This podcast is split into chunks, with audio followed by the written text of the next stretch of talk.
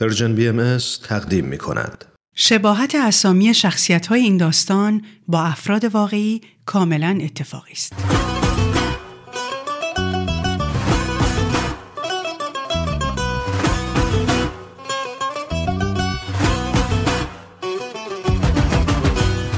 پاورقی‌های من و صهبا، قسمت اول. بیشتر از یه ماه بود که من هر روز موقع برگشتن از دانشگاه به جای اینکه سوار خطی‌های سر خیابون بشم، پیاده راه می‌افتادم تا عین تکلیف روزانه به همه آژانس‌هایی که تمام این یه ماه سر زدم بازم سر بزنم و با حال نزار بپرسم که سلام علیکم، چیزی پیدا نشد؟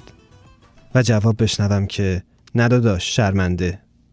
یه شبم وسط خوردن تن ماهی تو قوطیش، درست اون موقعی که داشتم به کوه ظرفای نشسته توی آشپزخونه نگاه می‌کردم، صدای تلویزیون حواسمو پرت کرده بود و با دیدن فیلمی به اسم راز تصمیم گرفته بودم که وارد انرژی و مغناطیس مثبت بشم و همه نهای زندگیمو به بله تبدیل کنم. به همین خاطر فرداش وقتی داشتم اون راه کذایی سر خیابونو تا آژانس‌های مسکن میومدم، شروع کرده بودم به لبخند زدن، اونقدر که فکم درد گرفته بود و به جای گفتن چیزی پیدا نشد، نه اولو حذف کرده بودم و پرسیده بودم که سلام علیکم، چیزی پیدا شد؟ و با وجود همه زحمت‌های کارگردان فیلم راز و مفسر برنامه که دو ساعت تو تلویزیون درس زندگی داده بودن، جواب شنیده بودم که برای کی داداش؟ برای دانشجوی مجرد؟ نه، شرمنده. از همه بدتر این بود که نمیدونم چرا درست توی همون روز صاحبخونم از صبح اول وقت شروع کرده بود به زنگ زدن و این بار کوتاه نمی اومد. منم تا شمارش رو روی موبایلم میدیدم رعشه میگرفتم و با دست لرزون یواشکی موبایل رو مینداختم توی جیب کتم که اگه داره از یه گوشه منو میبینه فکر کنه که مثلا صدای موبایلم رو نشنیدم، چون میدونستم میخواد طبق معمول این یه ماه به هم بگه مگه چه گناهی کرده که من خونه داده و حالا که پسر تازه دامادش منتظره من چرا خونهشو خالی نمی کنم و با آبروشون جلوی عروسش و خونوادش بازی می کنم. راستشون روز دیگه نمی دونستم بعد از این همه وقت دنبال خونه گشتن چه بهانه‌ای دارم که براش بتراشم. تا اینکه یه روز ظهر موقع رسیدن به سر خیابونمون انقدر حالم خراب بود که دیدم دیگه نمیخوام به هیچ آژانسی سر بزنم و به خودم گفتم هرچی بادا باد. تصمیم گرفتم به جای یک کیلومتر پیاده روی هر روزم بپرم توی اولین ماشین خطی سر چهارراه و به رانندش که بیخیال دنیا صدای سیدی بنیامینشو بلند کرده بود و منتظر پر شدن پیکانش بود بگم آقا هر کی مونده حساب کن بریم. که یکی از صندلی عقب بهم گفت شما که وضعیت خوبه میشه کرای منم حساب کنی؟ برگشتم تا یقه کسی که داره وسط این نرسات بهم متلک میگه رو بگیرم و دق دلی تمام این روزای بیخونگی رو سرش خالی کنم که دیدم اه این که مجیده. تا رفتم کنارش نشستم، مجید که همونطوری عین دوران دبیرستان چاق و خوشحال بود زد سر شونم و گفت تو که هنوز لاغری. منم با یه نگاه عمیق که مثلا یعنی بزرگی به هیکل نیست گفتم خیلی مخلصم و در عقبو بستم.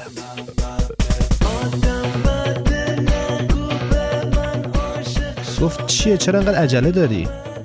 گفتم دنبال خونه میگردم. زد زیر خنده که بابا زشته، تا که دیپلم داری. گفتم زشت‌تر اینه که دارم لیسانسم هم میگیرم ولی خونه ندارم. اونقدر سر حال بود که پرسید کدوم دانشگاهم و چی میخونم و هنوز جوابم کامل نشده بود شروع کرد از خودش گفتن که برای دوتا مجله عکاسی میکنه و با دختری که مدتها تو گوگل چت میکرده و نمیدونسته که از همکارای مجلهشون بوده ازدواج کرده و اینکه چقدر سر شلوغ و الانم داره میره وسایل بگیره برای عکاسی از یه عروسی.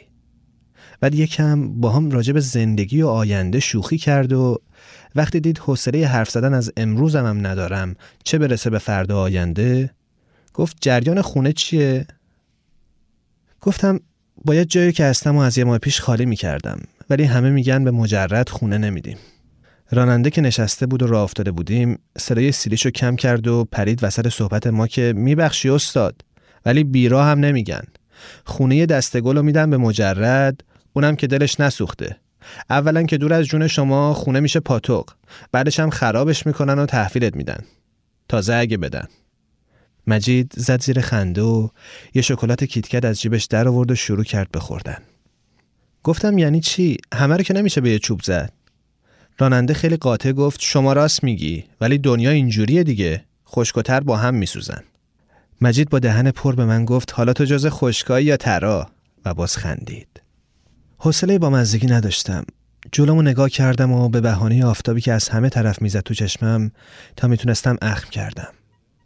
مجید و راننده یکم با هم راجب جامعه و گرونی و سیاست و بازیگرا و فیلما حرف زدن تا رسیدم به دنیا و حل مشکلاتش که خوشبختانه یه دفعه مجید گفت آقا قربون دستت، من اونور چهارراه پیاده میشم، و تون تون پشت کاغذ کیتکت شروع کرد به یادداشت کردن. بعد بهم گفت موبایل داری؟ و شمارمو که گفتم یه گوشه همون کاغذ کیتکت نوشت و کندش. چرا قرمزو که رد کردیم، مجید قبل از پیاده شدن کاغذ کیتکت رو داد به من و گفت این شماره خونه‌ای که پارسال توش بودم، یه جای نقلیه با دو تا جوون دیگه از اون بچه‌هان که اگه نمیخواستم زن بگیرم حالا حالاها باهاشون مونده بودم. شنیدم که یه هفته است باز دنبال نفر سومن، اگه هنوز کسی نیومده باشه شانست گفته. همینطوری که پیاده میشدم تا مجید بتونه بره بیرون گفتم کیان اینا، اسمشون چیه؟ گفت امیر و صهبا، هر دوشون رفیقمن، و باز خندید و دست تکون داد و رفت. نشستم توی ماشین و کاغذ رو نگاه کردم. یه شماره خونه بود با یه شماره موبایل که شماره خود مجید بود. هنوز گیج بودم که راننده گفت بیا استاد، خودت میبینی؟ گفتم چی آقا؟ گفت اینم خونه مجردی که عرض کردم.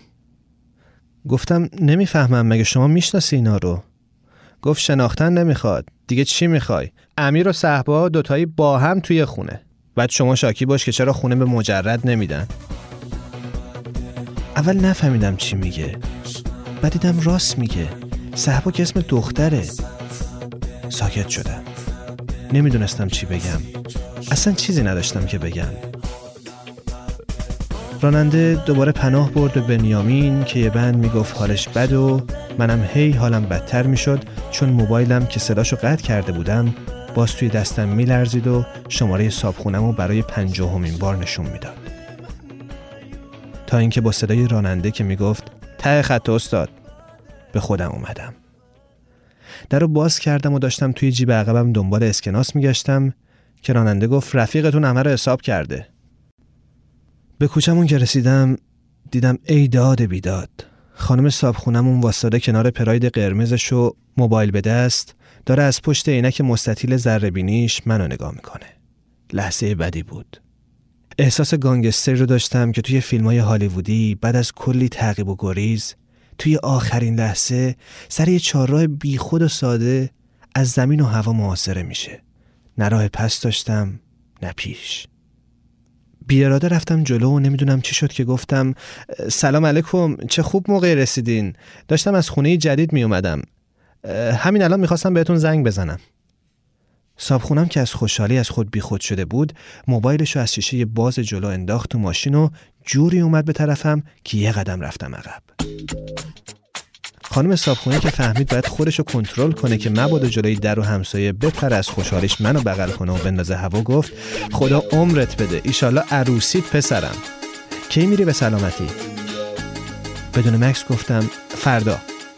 دوباره ذوق کرد که الهی خیر ببینی بچه، پسرم از شرمندگی خانواده زنش در اومد، خوشبخت بشی، ایشالله هر حاجتی داری خدا بهت بده.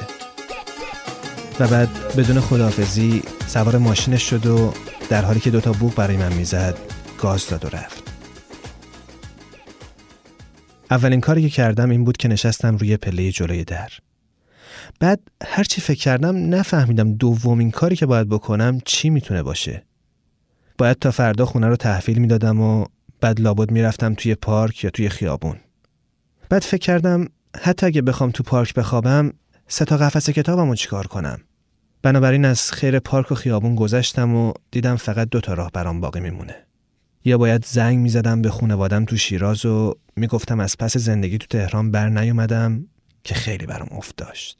مخصوصاً پیش خواهر کوچیکم که کلی زور زده بودم تا حاضر شده بود مثلا بابت احترام جلوی بقیه صدام کنه داداشو، اینطوری دیگه برام ترم خورد نمی‌کرد. یا اینکه باید از امروز تا فردا با همه دعاهای خانم صابخونه برای من یه معجزه‌ای میشد که از بدبختی در بیام، که اونم مگه به همین مفتیا بود. جیب کتم داشت می‌لرزید. بازم موبایلم بود که طبق معمول این روزا صداشو قطع کرده بودم. حالا که دیگه نگران صابخونه نبودم، بدون چک کردن شماره تلفن جواب دادم. صدای پشت خط گفت: چی شد خونه؟ مجید بود. کاغذ کیتکتو که توی دستم مچاله کرده بودم باز کردم و دوباره به شماره‌ای که نوشته بود نگاه کردم و بعد تا یاد خانم صهبا افتادم. کاغذ رو دوباره مچاله کردم و به مجید گفتم: هیچی، چی باید میشد؟ این داستان ادامه دارد. کجا می روی؟ کجا می روی؟ دست تو برپاس کجا می روی؟ کجا می روی؟ جاوی شوری بکن از نو بپا، شغل همین جاست کجا می روی؟ شغل همین جاست کجا می روی؟ رو جوان جست جوان دل جوان، خیزو بدم در تن عالم روان. رو جوان جست جوان دل جوان، خیزو بدم در تن عالم روان. این برنامه کار مشترکی بود از نویسنده شبنم، کارگردان شاهرخ، اجرای متن ایمان، ضبط صدا بهنام، صداگذاری و میکس نهایی شبنم. با تشکر از رادیو نسیم و استودیوی رادیو فرکانس دوازده.